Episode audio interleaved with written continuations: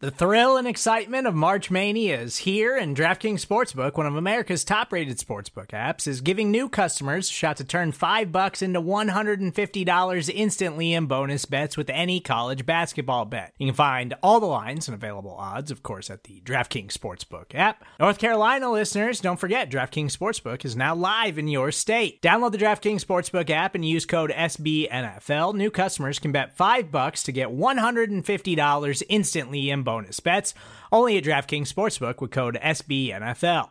The crown is yours. Gambling problem? Call 1-800-GAMBLER, or in West Virginia, visit www.1800gambler.net. In New York, call 8778-HOPE-NY or text HOPE-NY. In Connecticut, help is available for problem gambling. Call 888-789-7777 or visit ccpg.org. Please play responsibly on behalf of Boot Hill Casino and Resort. 21 plus, age varies by jurisdiction, void in Ontario. Bonus bets expire 168 hours after issuance. See DKNG.com/bball for eligibility, deposit restrictions, terms, and responsible gaming resources. So is that one of those things that since Mike didn't come on and they won and you came on, then I can't really have him on again until I have to have you on every single time until they lose, I feel like. So Mike's just going to have to get the shaft for a few weeks. I think that's only fair, right? Man, that's on you. I don't know. It's your show. I'm not going to step on any toes here. So I just want to know that you're available. That's all I need to know. Yeah. Yes, I'll be around. Where else would you rather be than right here, right now? Let's go, Buffalo! Hey, hey, let's go, Buffalo! The Bills make me wanna... Welcome to the Circling the Wagons podcast, a podcast discussing the Bills all year round with interviews, news, recaps, and insightful fan discussion. Most times. Here's your host and lifelong Bills fan, Nate. Hey Bills fans, welcome to another episode of the Circling the Wagons podcast, the only podcast that thinks Matt Barkley is a second coming of Kelly Holcomb. I'm your host Nate, and this is our recap edition podcast where we will discuss the Bills beating the New York Jets 41-10 in New Jersey, and I'm joined by my co-host John. John, are you ready to discuss this can of whoop-ass that the Bills opened on the Jets? Oh, I'm ready. Great. Well, so our other co-host, Mike, is across the pond in England for the next couple of weeks. So we have a special co-host on the podcast. He's been on our podcast before, and I've been on his before. So we welcome Nick from the Torrent Podcast. Nick, thanks for coming on again to discuss more Bills items. Well, thanks for having me back. I'm glad I was able to come on after a big win. Yeah. I mean, you did so well on the last one that we decided to have you on again. It was iffy, though. You know, honestly, a few other people had to turn me down. Subpar performance, you know, by default. Unlike today's performance by the Bills today, you know, just completely dominating from the beginning of the game. But before we get into the podcast, I just want to note that when we were recording this, it is Veterans Day here in the U.S., so it's a great opportunity for us to really just thank those that have served us and our country and those that continue to protect us. We all know people that have sacrificed for us, people in family and friends, so that we are able to live our lives in freedom. So thanks to all those that have done this. If you're a listener of the podcast and a veteran, a sincere Circling the Wagons thank you to you. And okay, now to this. So guys, real quick, before we get into this recap, does anyone else feel like Matt Barkley should at least be on the roster in training camp next season when the Bills bring Josh Allen and one or two other rookies or veterans onto the roster? I was really, really pleased with his performance. I mean, it wasn't the most amazing performance of any quarterback ever, but for the way this season has gone, for as many quarterbacks, this was the fourth starting quarterback, you know, in 10 games, and he comes out with a win, and he looked good pretty much the entire time. I mean, not amazing, not jaw-dropping, but he did what he needed to. He found the guys open. Brian Daboll called a good game. And I guess I honestly, just based off this performance, even though it was a crappy Jets team, I wouldn't mind seeing him on the roster next season and just put him in the mix, because Derek Anderson won't be there. And we know Josh Allen will be, and maybe they'll draft a guy. But what do you think, John? Yeah, absolutely. And when Josh Allen is 100% this season, I see no reason why they can't just drop Peterman. Anderson will probably be on the roster for the rest of the season. You know, keep Barkley, and there you go. Yeah, exactly. That's what I was thinking. What about you, Nick? Yeah, I agree. I mean, after this performance, there's really no reason to keep Nathan Peterman on the team anymore. And if he's still on the team for whatever reason, he's definitely got some dirt on McBean or something because, you know, Barkley played well enough that, you know, he's got to be the backup or at least, you know, one of the depth quarterbacks on the team from here on out. I just there's no question. Yeah, definitely. And you bring up a good point about Peterman. I think they've been doing everything they could to not start Nathan Peterman. But every time that it comes up, you know, Derek Anderson was only signed a week earlier, so then they have to start Nathan Peterman. Or the same thing, Matt Barkley had just been signed a week earlier, so they have to start Nathan Peterman because the guy doesn't know the playbook. But literally, as soon as a guy's been a week in the system, he becomes a starter over Peterman. So I can't see Peterman staying on the roster any longer than this, especially when – Josh Allen comes back healthy after the bye this next week. As long as Derek Anderson doesn't retire in that time. Yeah, right. What were we gonna say? This is the type of performance I think we were kind of expecting to see Josh Allen have this year. Just kind of like nothing. You know, it's not going to blow our socks off or anything, but you know, just a solid performance, and you get some passing yards in there, and you score some touchdowns. And I think this is kind of the goal we had in mind for Josh Allen. Yeah. Yeah, absolutely. Yeah. This was kind of the what we wanted from AJ McCarron when we signed him too. Yeah. You know, a guy with almost the same amount of years as a veteran, bounced around from a couple of teams and just, you know, just steady, if not spectacular, but you know, can just run the offense. And you know, it's games like these that you always kind of wonder, is it the coaching? Is it the talent? And I mean, I guess you have to take it with a grain of salt to a point because the Jets really aren't that good of a team. I don't know if they're the worst in the league. I don't know if they're the Raiders, but they're not great. And Todd Bowles is clearly going to get fired very soon. So, but yeah, okay. Well, let's go right into the game. I guess heading into this game, you know, they had just mentioned that Matt Barkley was going to be the starting quarterback. You know, in a normal season, when the Bills are doing this poorly and it's just any other game, I would kind of root for the Bills to lose or continue losing for a higher draft pick. But then there's something about playing an AFC East division rival, especially the Jets, that I just want them to win no matter what. I mean, you know, draft pick be damned. It's just, you know, even if it's against a team that really has no shot to make the playoffs and you can't play spoiler to the Jets so that they don't make the playoffs or whatever. Because remember a few years back, it was like week 17 in 2016 and the Jets just had to beat the Bills to make the playoffs. And the Bills beat them 22-17 and kicked them out of the playoffs. I mean, that felt great. That's almost like, you know, making it to the playoffs if you're a Bills fan from that drought era. But, but I mean, I really wanted them to win this game and instead of going for the higher draft pick. So what about you guys? Did you guys go into this game definitely wanting the Bills to win, or were you a little bit so-so, John? Well, yeah, well, I guess going into it, I was indifferent because of how bad they've been. Like, I just figured they'd just keep being bad. But if you look at the rest of the schedule, you know, they could make a run. Like, going 9-7 isn't completely out of the question, right? So they got the bye, and 4 of their last 6 games are at home, and only one team that they have left to play currently has a winning record. And that's the Patriots, right? Right. Nice. And it's in New England, which for some reason they do better when that's in New England than in Buffalo. Yeah. Yeah, that's a good one. John, this is why I love you, man. You were like last week, like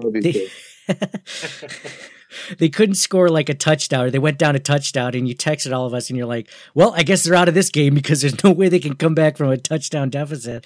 And then the next week you're like, man, they can make the Super Bowl in 9-7, man. Just watch. Well, is that something that you guys want? I mean, do you want to see the team go 9-7, or would you rather have them, you know, kind of almost lose out and get a higher draft pick? I mean, what's your guys' mindset in that?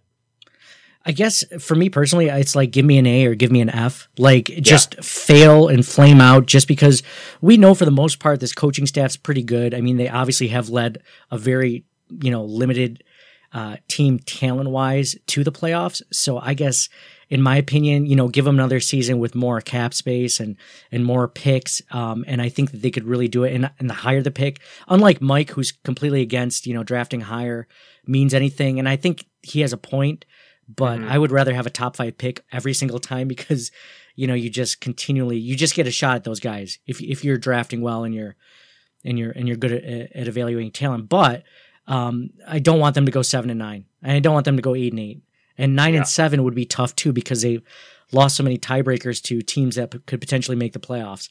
Besides maybe the Titans, really, because the Titans are the only other AFC team they've beaten besides the Jets. So, I mean, it's tough. I really want them to win after the bye against the Jaguars because it's Doug Marrone. So it's like, you know, then I want them. Then they have, you know, how many? They have four more division games after that between the Dolphins twice, the Jets again, and then the Patriots again. So I always want them to win those games. So, I mean, I'd be okay with, you know, 5-11, 6-10, but otherwise go 9-7 and hope for a playoff spot. Sure. What about you, John? Yeah, absolutely. If 9-7 means they have a shot at the playoffs, then even if it's like, you know, 40-60%, like definitely. Or a Hail Mary, then, like it was with any game, every game, right? Like any game could go either way. And I agree with Mike on the draft picks. I mean, how many times are the Browns picked in the top five and they're still the Browns, right? Yeah, but there are other teams that pick high and then never pick high again. You know, they pick high once and then, you know, they don't. I can't think of any off the top of my head. I mean, Chicago's doing pretty well with Trubisky and good coaching, and they were a top 3 or top 2 pick, you know, when they picked him. So I don't know. It's not out of the realm of possibility to do that. A lot of teams have done it. The Browns are a terrible example. They've just been in the gutter for so many years, and they drafted so many first-round quarterbacks and missed on them. But what do you think, Nick? Do you like the idea of them trying to win out, or do you want the draft pick, or what? Well, I think it comes down for me is does 9-7 mean playoffs? And if 9-7 is going to get you into playoffs, then yeah, let's go for some playoffs. But if it just means, you know, we're just going to be in the hunt and then ultimately not make it, I'd rather see them get the high draft pick. So if I know for sure that 9-7 is going to be mean a playoff berth, then I'm in all the way. But otherwise, I think we still need to draft. There's some positions of need that we, you know, that are the Bills are severely lacking in. So yeah, it would be nice to get like a franchise tackle or wide receiver or something like that you can't get at picks 15 and 16 as opposed to pick 4, you know? Exactly. Mm-hmm. It's okay. Great. I mean, we kind of talked about our general feelings about the game and just, you know, just a great game by the Bills offense. This is, if the Bills had this offense in about like 3 more of those games that the Bills played, they would have won. I mean, easily against the Houston Texans, you know, just to name a few games off the top of my head. I mean, even against the Patriots, possibly. He could have won that game with, you know, the quarterback play that they had. And I don't know if it's because Matt Barkley's been in the league for a little while or because Brian Daboll just called up a great game plan. I'm not sure, but it was a great game in general. Were there any other things that stood out to you today that I didn't touch on besides, you know, obviously the offense performed, and then the defense just having another shutout game against, you know, just a really, really beaten down opponent, it feels like. John, did I miss anything? No, I think he hit it. The Bills came out pretty aggressive, obviously. They hit that long pass. Only took them 2 plays to score on that first drive. You know, going for it on 4th and 1, obviously they had the penalty. They kicked the field goal. They had the Deion Dawkins scored a touchdown, passing touchdown. That was cool. They had the 5th line. So, you know, they were really aggressive today. It was good to see the running game pick up a little bit. You know what I mean? We got to see some more action from McCoy, and he got a couple touchdowns. Yeah, definitely. That was a really good point, Nick, is the running game got going for the first time in a long time. And it was kind of like LeSean McCoy's, you know, best game to date, and the stats showed it. And actually, let's go into the stats real quick before we go into some plays of the game. The stats of the game are brought to you by our TeePublic store. Do you want to find some Buffalo Bills gear that you literally can't find anywhere else on the internet, especially our famous Trust the Process logo? Check out teepublic.com/stores/CTW Pod. There's going to be some 30% off sales going on this week, so check out the gear this week, and I think there's going to be some stuff going on sale. I always tweet this stuff out. So if you're not following us on Twitter, follow us at CTW Pod. That's Circling the Wagons Pod, and that means like any t-shirts, any cell phone cases, mugs, coffee mugs, tumblers, anything. Check out our Trust the Process logo and the end of the drought playoff graph. Our 2 most popular graphic pieces. So again, tpublic.com/stores/CTW pod. Okay. So the Bills, the Bills scored 41 points today, and they had only scored 20 points in the last three games. So that was huge. It was a good coming out game. It kind of was reminiscent of the Minnesota Vikings game, where the Bills were not expected to do this well. I believe the Bills were dogs by 6 points, I want to say. So this was huge for them to win by 31. And on a related note, if I can interject here for absolutely. A second, I think up until this game, the Buffalo Sabres have actually outscored the Buffalo Bills in total points. Oh, jeez.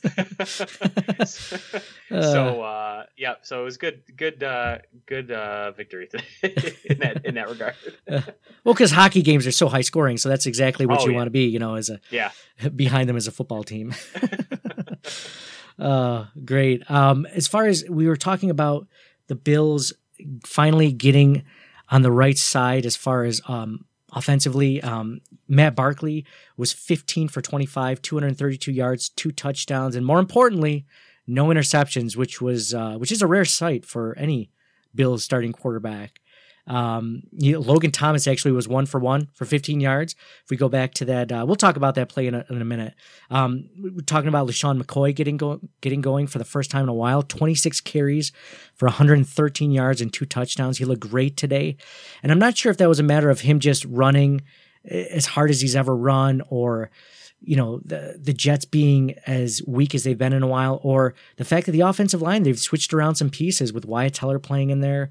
And they have a new starting right tackle, so maybe they're opening up a little bit more, a few more holes, and also the pass blocking was a little bit better today. So Marcus Murphy had 14 carries for 69 yards. Both running backs were over 4 yards per carry, which is great. And then the leading receiver, and now this is going to be the most interesting stat of the game, it was Robert Foster, 3 receptions for 105 yards. And it was great to see him play well. The only, really all we've seen from him this season has been, what he's done in the preseason, and he didn't look good. He didn't look good at all in preseason and training camp. He was dropping a lot. And today he had 4 targets and he caught 3 of them, and they were 2 of them were for huge gains. And so he was a huge player today for the Bills. And then right after that, I have to mention Zay Jones had another great game. I mean, he's slowly becoming this very good possession receiver that the Bills lack in the slot. He was 8 receptions for 93 yards. He had 11 targets on the day. And he just had for some reason, just a great rapport with Matt Barkley. So on the Jets side of the ball, just a rough day for Josh McCown, 17 for 34, 135 yards and 2 interceptions. It almost sounds like, oddly enough, it almost sounds like a Bills quarterback stat line right there. If I can say that, I can say that after a win. It's not depressing at all. So, Elijah McGuire was leading running back for the Jets, only 6 carries for 30 yards. They abandoned the run almost immediately after they went down quickly in the game. And yeah, those are basically the major stats of the game for the Bills. I also saw a stat that so they had 313 yards of offense and 4 touchdowns, and that was the in the first half alone, and that was the most by the team since 2000 when they played Seattle, where they had 332 yards and 4 touchdowns. Oh, wow. So it's been a while since we've had this kind of offense, or since the team has had this kind of offense. Yeah, definitely great to see the offensive production. I mean, this is the kind of team that we always wanted. We want week in and week out, just the ability to play like this. So it was absolutely a pleasant surprise. Also, on the Bills' defensive side, 3 sacks today, 1 by Jordan Poyer, 1 by Jerry Hughes, and 1 by Shaq Lawson. So some pressure on the quarterback today for sure. So that was nice to see. So as far as, plays of the game, John, you mentioned some really good ones. The Deion Dawkins receiving touchdown. Now, I didn't even know that that Deion Dawkins had been put in as an eligible receiver. But when he caught that touchdown, I'm like, it was reminiscent of the days. I can't remember exactly who he was. Was it Howard the House Ballard catching touchdowns, or was it Glenn Parker catching touchdowns for the Bills? I can't remember. It's been a while. No. If you said it, I would know. Keep going. I'll okay. Jason Peters. I can't think of any other tackles that might have done it. But it was cool to see for sure. There was, you know, John, you mentioned with the Bills starting the game with that bomb to Robert Foster. Then LeSean McCoy had that run for 28-yard touchdown right after that. Literally within two plays, the Bills were already on top. And not only the Bills set the tone for the whole game. Absolutely, absolutely set the tone. The Bills never start games off quickly, and that was awesome to see. After that, there was the fake punt pass by Logan Thomas, former college quarterback Logan Thomas, now tight end for the Bills, to Robert Foster for that first down. That was a surprise by the Bills. Part of me was wondering when they were doing that. So they were going for it early on fourth down, right, John? Because I know you've always been a big proponent on them going for it on fourth down when it's called for and when it seems to, you know, necessary earlier than when you're already losing by 14 points or whatever. And I thought that they were very aggressive today, but part of me wonders, were they aggressive because of the state of the game that they're in, or is this something that's going to carry over, you know, into future weeks of them just, you know, their questionable calls like 4th and 2 on the 31, do they go for it? And they do, you know, rather than kicking a field goal, which they could have easily been in field goal range. So do you think this is something that's going to carry on from here on out, or were they thinking, you know, now's as good a time as any, you know, we're out of the playoffs. Let's just do it. Yeah. It's hard to say if they saw something in this particular game against this particular team that made them want to do that more so. Usually, like for me, if it's like 4th and 5 or less, and it's like too long for a field goal or too short for a punt, then definitely go for it. And a lot of times they don't. In this case, they could have gone for a field goal, so that was even more aggressive than I would have been. Mm-hmm. It was kind of good to see. What do you think, Nick? Did you think this is something that will kind of carry on throughout the rest of the season, or it was just a game planning decision, you know, during the game? Well, I sure hope so. I hope it carries on.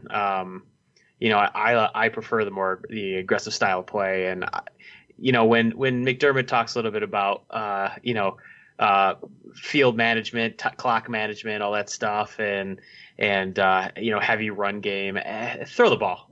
That's, you know what I mean? Like that's kind of where I am at. Just throw the ball. Yeah. Let it fly. Do you ever wonder that one of the reasons why they don't let it fly is because they've had quarterbacks like Derek Anderson and Nathan Peterman do that? Because I think, and you know, maybe they'll let Matt Barkley won't start against the Jaguars because the report is that Josh Allen will be healthy by then.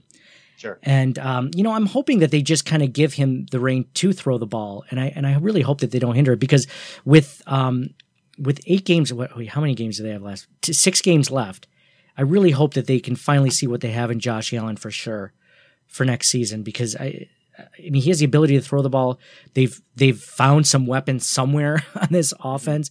2 receivers that were, one was over 100 yards, one was almost at 100 yards. I mean, so there's players out there that can catch the ball. Yeah. I think for me, it all depends on what their rationale for their game planning is. If their research and into their opponent says, okay, well, we need to have a run heavy game, or we need to play this way, then fine, do that. But if it's the old narrative that we get time and time again, the Buffalo style of football, the run heavy, you got to learn how to play in this weather, then I don't want to hear that kind of talk. I'd rather have them just throw it. Yeah, same here. Mm-hmm. So there were other plays of the game besides the ones we just mentioned. There was one play where there were 3 separate holding penalties on the New York Jets offense. It was like an Elijah McGuire run for like 15 yards.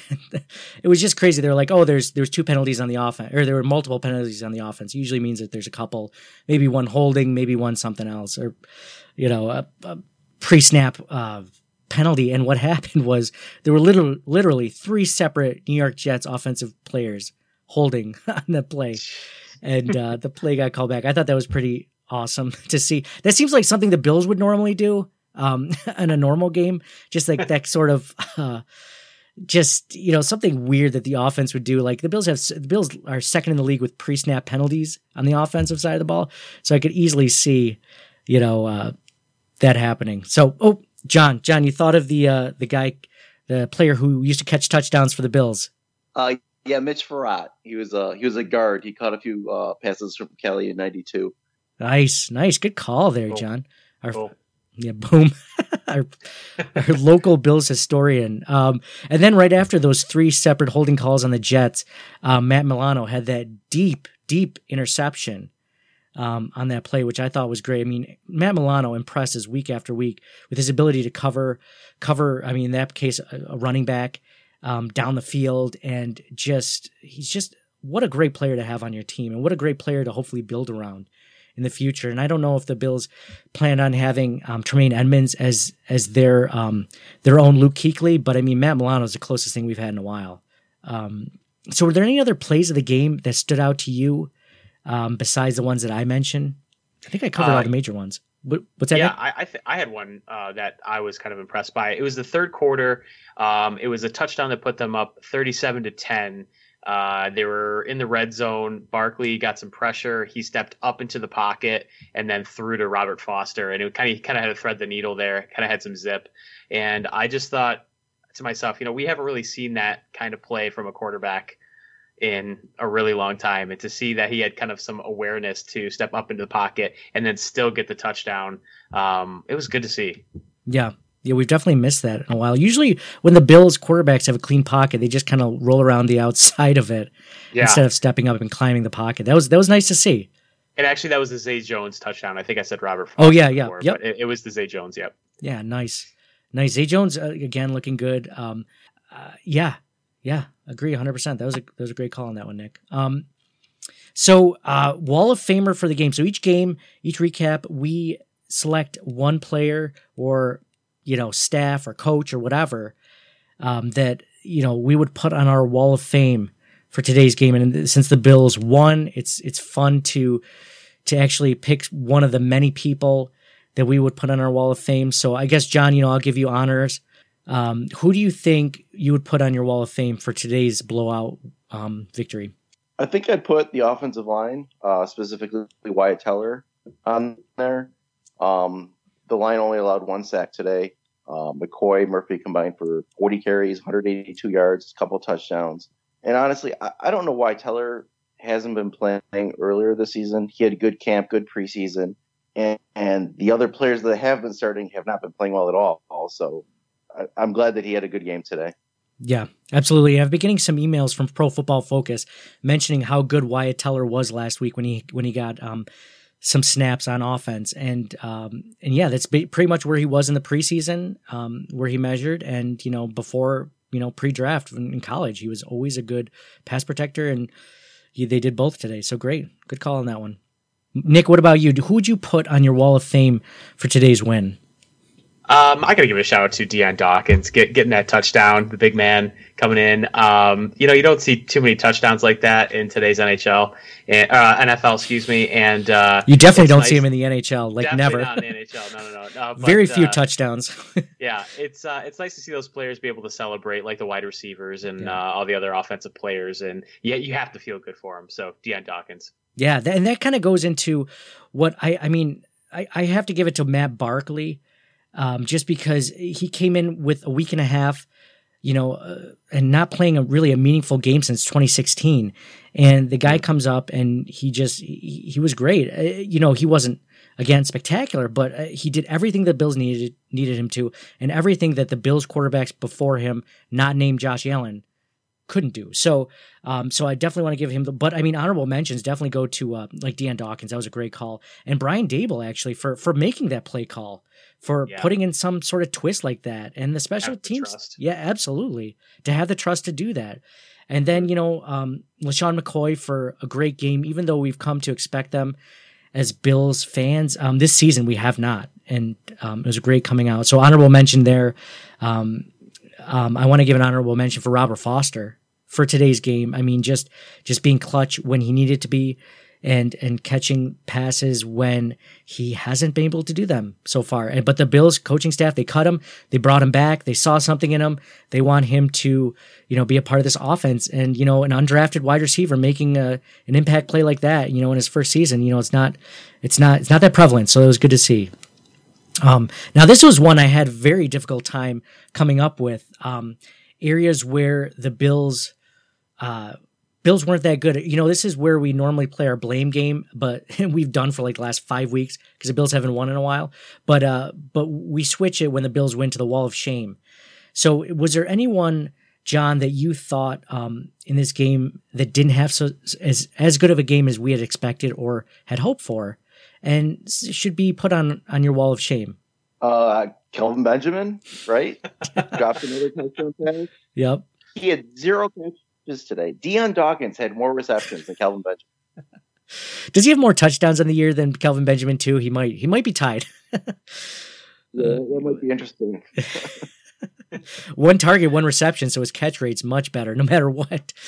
Yeah, good call. That's a good one. What about you, Nick? Do you have a wall of shamer for the game? Yeah, I'm going to put myself up there because I picked up the Jets defense in fantasy football and did not help me out whatsoever. I did the same thing. I know, me too. What are they, like minus 6 points right now? Oh yeah, they're something bad. Jeez. Yeah, every time I pick up an opponent against the Bills, it always comes back to bite me. The last time I did that was the Minnesota Vikings game. So definitely learned my lesson today. So good call. Good call. Yeah. Hey, am I beating you in this one? What's the score? Is it going to be? Oh, I think you're just beating me, Nate. Yeah. Nice. Yep. Dude, when I saw you picked up the New York Jets defense, I'm like, ah, this is gonna hurt. Yeah, good call there. You know, I couldn't. Usually, you know, wall of shame has been, you know, very obvious the last few weeks. And if it hasn't been, you know, coaching, which coaching was great again today on all three sides of the ball, you know, even special teams. I mean, we've definitely called out special teams coaching this season, but today was great. I don't know if they've hit their stride. They usually don't play that well when they're away. So that was a huge win from that standpoint. McDermott has a very bad record when he's not playing a new airfield. So I guess I'd have to go piggyback off of John and say Kelvin Benjamin, you know, just when you see the other receivers that are so much younger and so much smaller, just, you know, contributing so much more, you know, like you said, John, that catch really should have been caught. I mean, he high pointed the ball. He just, you got to muscle it away from these guys that are just that much shorter and smaller than you. You know, it's not enough to just catch the ball. You have to bring it down and wrestle it away from these guys. And I feel like he's one of those players that like puts in a lot of effort, but just not all the effort, you know? So anyway, so yeah, I guess I'd have to piggyback off that one, but it was really hard to find one, I will say, in this game. And so on to the injuries. Matt Milano went out with a concussion during the game, even when it was in the blowout portion of it. So hopefully he's all set to go. Luckily, they have the bye week, so maybe he'll be back for the Week 12 matchup against the Jaguars. And yeah, I mean, I guess, you know, if you guys have any thoughts at all on the game, I mean, it feels good, I guess, in general to talk positively about the Bills. I mean, it had been a really negative place in the Bills community, in Twitter and just, you know, in general, the fan base, and people were really starting to trust the process. Now, I don't know if they'll really necessarily go back from like, oh yeah, this is a playoff contending team. But I think that there's, you know, this team has the ability to play games like this. You know, whereas I think that, you know, that just shows like this coaching isn't bad, because bad coaching and bad talent will never let you get away and win a game like this. So I think they're finally on the uptick. Again, I think we have to kind of have a long-term vision as Bills fans and, you know, take this season with a grain of salt and then think that next season, you know, if you know, McDermott can put together more of these kinds of wins, like against the Jets, against the Vikings, and, you know, get the players that he needs. I mean, he showed that, you know, eventually they get it right. What about you, John? Did you have any final thoughts about this Bills win or this Bills victory? Yeah, I think you make a really good point about the season and expectations. I think we all thought that last year was going to be a really bad season, and you know, they ended up making the playoffs. So I think that raised a lot of people's expectations.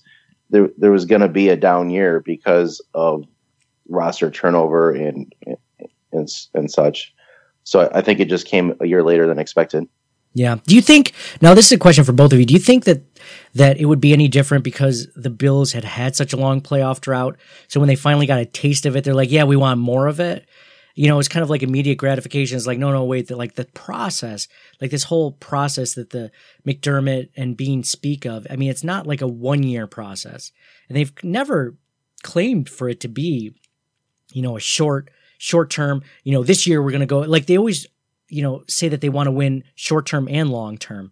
But we know that, you know, you have to take some steps back sometimes to move forward. So, I mean, do you guys think that this is just an issue of the fan base really getting a taste of the playoffs and then being bad for 17 years before that? Or do you think that the issues and anger from the Bills fan base is predicated on something else, or that they were sold some a sale of goods, and the Bills front office just couldn't back it up, you know, after two seasons? Well, I think the fan base has been so starved for winning football for so long that, you know, when they made the playoffs last season, they got excited, and, you know, we got excited. And now that the team's kind of been bad this year, they don't want – I think a lot of people don't want to think that last year was like a fluke or just a one-off or they got lucky. They want it to mean something, and they don't want empty promises. So when they talk about the process and everything, you know, McDermott and Bean, you know, they said this is kind of like they're going to win and also rebuild, which I think is – very difficult to do in sports. So I guess we're still kind of seeing how it plays out, but I don't know. Yeah. I think this was the season that they thought they were going to have last season, to be quite honest. Yep. And then I think so too. Mm-hmm. Yeah. And then they defied expectations and it ended up being a really great season. I mean, let's not mistake anything. They were very, very lucky to make the playoffs. It wasn't like they earned it or they walked into it. The Bengals did it for them. Basically, it was another team had to do it for them because their fate was not in their hands, because they weren't good enough to have the fate in their hands. And there were multiple games last season that they really should have lost, but if not for a really great play to end a game by the defense, or an interception, or a pick six, or whatever. So, I mean, we've just been starved for so long. But again, like long term, this is the season that, again, like I thought they would have last season, and and they're having this season, and I'm okay with it, because you know what? I'd rather have them end the drought when they did. I was so sick of the drought and so tired of it as a Bills fan. It just weighs on you, and it just weighs on you, and it's just something that you just can't get past. And now you never have to worry about that stat at the bottom of the screen saying, you know, the franchises with the longest playoff, because they literally, I mean, we were watching it last season. We commented on the podcast that, you know, we would see it almost every week. Like they would bring it up on CBS almost every week. And now they talk about other things, you know, just, I don't care if you talk about how bad the offense is. You don't have to talk about how historically bad our franchise is, you know, or within the rest of the league. So, yeah, I mean, I guess I look at it from, and I understand fans' frustration, especially before this game, from being, you know, 2-7, and it really, you know, the wheels were just kind of coming off, at least. You know, one thing I'll say is I think that Nathan Peterman might be like the best practice quarterback on earth, because he was able to not only get Tyrod Taylor benched last season for what he did in practice in 2017, and then, you know, had a historically bad, you know, game that game, and then in the offseason to like fool everyone, including us, you know, with the preseason games and training camp, and then, like, you know, stay on the roster enough so that they cut AJ McCarron, they trade AJ McCarron, and they didn't feel the need to keep another backup. And then, you know, he gets in game action again. And I mean, if there's anyone who's been like the most amazing practice quarterback on earth, it's got to be Nathan Peterman. And I guess, you know, going back to that point we said earlier, I kind of hope he's not on the roster. I hate to see people lose their jobs. You know, we all feel bad for that, I'm sure. And I don't think he'll ever get another opportunity again. And I think kind of, you know, Sean McDermott kind of knows that. Maybe that's one of the reasons he's kept him on. But I can't see from a competitive standpoint what he does for the Bills offense going forward, the Bills team going forward. Sure. John, what do you think? Was there anything I missed on that one? No, I think you hit it right on the head. Nice. Again, I guess, you know, as far as, you know, Nick, we had you on you have your own podcast called the Torrent Podcast. You guys talk a lot of music, movies, video games. John, I think it'd be something you'd be interested right up your alley as a fan of the Nintendo Switch. I know, Nick, on one of your recent podcasts I listened to, Alan did a review on this Switch game that he played. It was a golf game. It sounded awesome. So, I mean, sorry, what's that? It was a golf story. Yep, that was the one. Mm-hmm. Yep, I played that. Are you a fan? Yeah, it was good. Nice. So Nick, you talk about a ton of things in your podcast, which sure. I love. And you also do reviews on movies that you guys have seen and music that you've listened to, you know, albums that come out and video games that come out. So, I mean, I guess what's new on your podcast? What kind of things have you been talking about in the last few episodes? Well, in the gaming side of things, what's big right now is Red Dead Redemption 2. You've probably seen the commercials literally everywhere for this game. It's the follow-up to Red Dead Redemption, which is a really vast open-world Western-style game. So if you're fans of movies like Young Guns and Tombstone, this game is right up your alley. And so we just had our episode to do a full review of that game, as well as a review of Call of Duty Black Ops 4, which is another big game right now. And then also we just recorded it. The episode will probably be released here shortly. Is we got to watch we binged Netflix's Haunting of Hill House. Ooh, nice. Which is a fantastic horror show. We love that show. So we just got done doing our spoiler review for that. Nice. So if you were into that show, come on over to our channel, our podcast feed, and listen to our spoiler review. Yeah, that's great. You guys have a really good format to your podcast. You guys have really good back and forth. And I was actually on a few months ago when football season first started, and we did our football movie. We all picked football movies that we really liked, and that was fun. You guys do a ton of different things and different topics and different themes, and it's really a cool podcast. I love listening to it. Oh, thanks, man. So not only are you the guest co-host on the podcast, you are your own podcast host, but you're also the graphics designer for the Circling the Wagons podcast. I mean, you've done not only our new and updated Circling the Wagons podcast logo, but you basically done it. You have the trust the process, you know, head coach Bay, where he's sprinkling the process over his, you know, just right onto the plate, you know, just some really cool stuff. I mean, I guess, you know, is there anything that, you know, you're looking at in the future? I mean, you put together the end of the drought graph, which basically shows the exact moment that the Bills ended the drought with that Andy Dalton touchdown to Tyler Boyd, which is really cool. We've had a number of people, you know, ask about that and purchase that, and it was really cool. Are there any other ideas that you're thinking about with on the Buffalo Bills side of thing? Well, we also did the when the whole Nike ad thing came out, we also did our series of T-shirts that were like mimicked the Nike ad. So we have our Nate. I gave you the Buffalo Bills one. It was the Bills Mafia guy slamming a girl into the table, and it said something to the effect of, you know, believe in something, even if it means hurting the ones you love. So we have that one, Bills Mafia one. Yeah. And then Nate, I don't know how much you want me to talk about some of what you and I have talked about for the upcoming stuff. How much do you want me to reveal there? Yeah. No. I mean, we're always constantly talking about different ideas to put on, you know, T-shirts and different, you know, wall art and stuff like that. And it's just stuff that, like, I guess we would think as Bills fans, since you're a Bills fan, I'm a Bills fan, John's, but we're all Bills fans listening to this and talking about it, the things that we would like. I mean, you did the really cool Hall of Fame banner. So John and I went to the Andre Reed Hall of Fame induction ceremony, and I bought this, you know, really overpriced banner of like all of the Hall of Fame inductees, and you put it into like a much better graphical, you know, banner that you know, I think is much better than what was done by the NFL. And I mean, we talk about things that we would like. So there's one idea. Are you thinking of the one of the one before I die? Yes. Yeah. Yeah.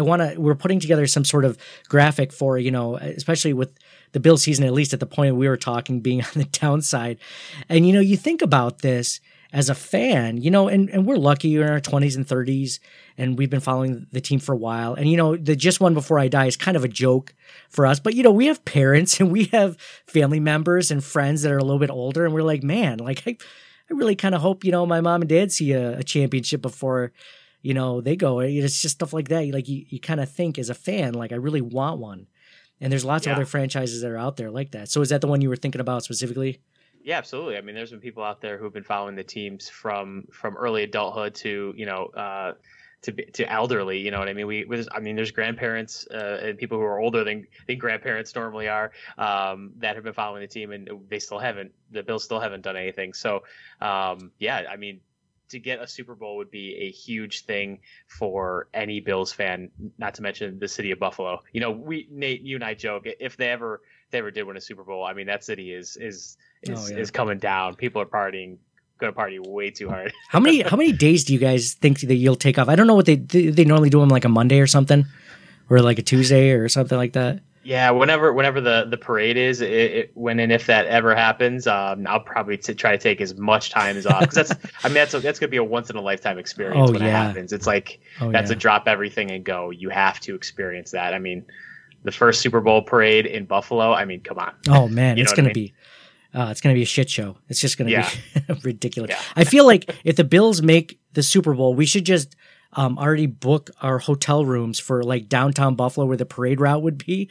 And then just so we could like drink that morning, get to the parade, and then just freaking, just go nuts. Like I'll tell my wife, don't try to contact me for a couple of days. You know, I'm still alive, but I'm going to seem like I'm dead because I'm not going to answer you. I'm just going to be partying with every other Bills fan on earth. Yeah, I can't wait, man. When you get I don't know if you guys have ever heard stories. I know the Red Sox had a really long drought of championships, like over 100 years, because there was the Babe Ruth the curse of the great Bambino, right? Mm-hmm. And I remember reading stories online of people going to their father's or grandfather's grave, to celebrate with them when the Red Sox finally won a championship. And that was kind of the thought I had in mind when you and I were discussing the One Before I Die idea. And, I want that to be, I don't want my son or, other children to like, be at dad's grave. I want to be part of it. I want to see it. So we're working on that. Also we'll probably have more designs as the season goes along, depending on what happens with the season. If a player starts, doing something unique, if there's something that happens, pop culture that's related to the Bills, I'm sure we're going to have a ton of designs coming out in that regard as well. So. Exactly. Like we already have 3 trust the process designs and stuff like that. So yeah for sure. Yep. Always thinking of new stuff. Nick, you're really good at that. You're really quick at that. So, Always good to have you on to talk Bills, to talk your podcast, which is great, a great listen. And you can find it anywhere you can find the Buffalo Rumblings podcast, which is the network that we're under. Circling the Wagons is part of the Buffalo Rumblings podcast, and the Torrent podcast can be found on all those places as well. So if you're searching for us there, you can find the Torrent podcast then. Also, if anybody wants to follow us on social media, we're on Twitter and Instagram at the Torrent Pod, so you can find us there as well. But Nate, thanks for having me on. I was, like I said off the top of the show, I'm glad it was after a Bills win, and a huge win at that. So is that one of those things that since Mike didn't come on and they won and you came on, then I can't really have him on again until I have to have you on every single time until they lose, I feel like. So Mike's just going to have to get the shaft for a few weeks. I think that's only fair, right? I mean, isn't that one of the things, like, I got to wear the same shirt I wore today that I wore, I got to wear in 2 weeks, right? When the Bills play. Man, again. That's on you. I don't know. It's your show. I'm not going to step on any toes here. So I just want to know that you're available. That's all I need to know. Yeah. Yes, I'll be around. Yes, for sure. Cool, man. Well, appreciate you coming on, obviously. Obviously, John, you're always a staple in this podcast. We appreciate, you coming back. So let's see. This weekend is a bye. This next week. Week 11 is a bye, but the next game is against the Jacksonville Jaguars in Buffalo in 2 weeks at 1 p.m. It'll be a rematch of last season's wild card playoff game where the Bills just barely lost. And so keep listening, keep subscribing. I have a couple of guests lined up for the bye week for draft information. And since the Bills are 3-7, it could be a top 10 pick. It's just good to get that kind of information. Who are guys that the Bills could expect to see in the top 10, at which positions? And also I'm going to talk to one of the writers of BuffaloRumblings.com that looks at the all 22 film. Can give us a little bit more insight into what's going on that, normal fans like us just can't get clear perspective from just watching the games on TV, from our feed. So if you could leave us a review on Apple Podcasts, we definitely appreciate it. And anywhere you're at, and I guess, we're going to sign off. So for John. Hey, go Bills, 9-7, Super Bowl. And for Nick. The only football team in New York State. Go Bills. Amen to that. And for me, Nate, go Bills. Keep listening. We'll talk to you guys again soon. Thanks. Hey, hey, hey, let's go Buffalo, Buffalo, Buffalo Bills. Hey, hey, hey, let's go Buffalo, Buffalo, Buffalo Bills. Hey, hey, hey, let's go Buffalo, Buffalo, Buffalo Bills. Hey, hey, hey, let's go Buffalo, Buffalo, Buffalo Bills. Franchise QB was that. That's Josh Allen, 17. Yeah, we back. Speaking of 17, no more drought. Yeah, the Buffalo Bills make you want to shout. Trade day, making plays. That's John Murphy on the radio waves. Jordan Boy and Micah High all day. Bill collectors, all they do is take away. Harry Phillip, trimming Emmett, Charles Clay. KB, house money, we got Zay. Give it to Shady, we could run all day, yeah. Deion Dawkins, get defenders out the way, hey. Hey, hey, hey, let's go Buffalo, Buffalo, Buffalo Bills. Hey, hey, hey, let's go Buffalo, Buffalo, Buffalo Bills. Hey, hey, hey, let's go Buffalo, Buffalo, Buffalo Bills. Hey, hey, hey, let's go Buffalo, Buffalo, Buffalo Bills. 95, 95, 95. Kyle Williams, 95, that's our guy. Kemper Gula, she the new president. Red new era cat, make the Bills great again. We gon' make it to the playoffs, we gon' make it to the bowl. Yeah, we gotta believe every year, cause that's our goal. So we gotta make it happen, shout it out to Brian Daboll. If you come into a house, we put opponents through the table. We said Bills, Mafia. I said Bills, Mafia. I said Bills, Mafia. Go Bills, Mafia. Go Bills, Mafia. Hey, hey, hey, hey, let's go Buffalo, Buffalo, Buffalo Bills. Hey, hey, hey, let's go Buffalo, Buffalo, Buffalo Bills. Hey, hey, hey, let's go Buffalo, Buffalo, Buffalo Bills. Hey, hey, hey, let's go Buffalo, Buffalo, Buffalo Bills. Hey, hey, hey, let's go Buffalo, Buffalo, Buffalo Bills. Hey, hey, hey, let's go Buffalo, Buffalo, Buffalo Bills. Hey, hey, hey, let's go Buffalo, Buffalo, Buffalo Bills. Hey, hey, hey, let's go Buffalo, Buffalo, Buffalo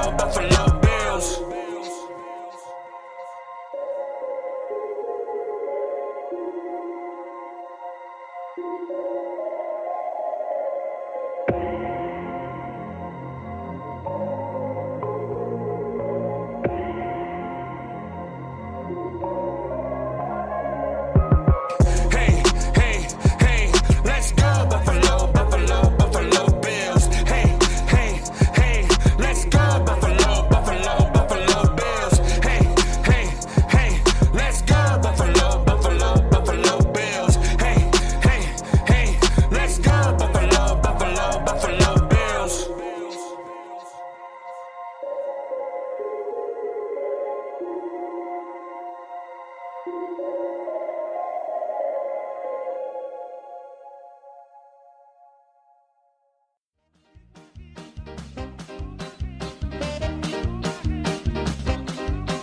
Thank you for listening to the Circling the Wagons podcast. Download and subscribe to us in your favorite podcast service. Email us at ctwpod@gmail.com. That's Charlie Tango Whiskey Pod @gmail.com. Follow us on Facebook and Twitter @CTW Pod. And most importantly, go Bills!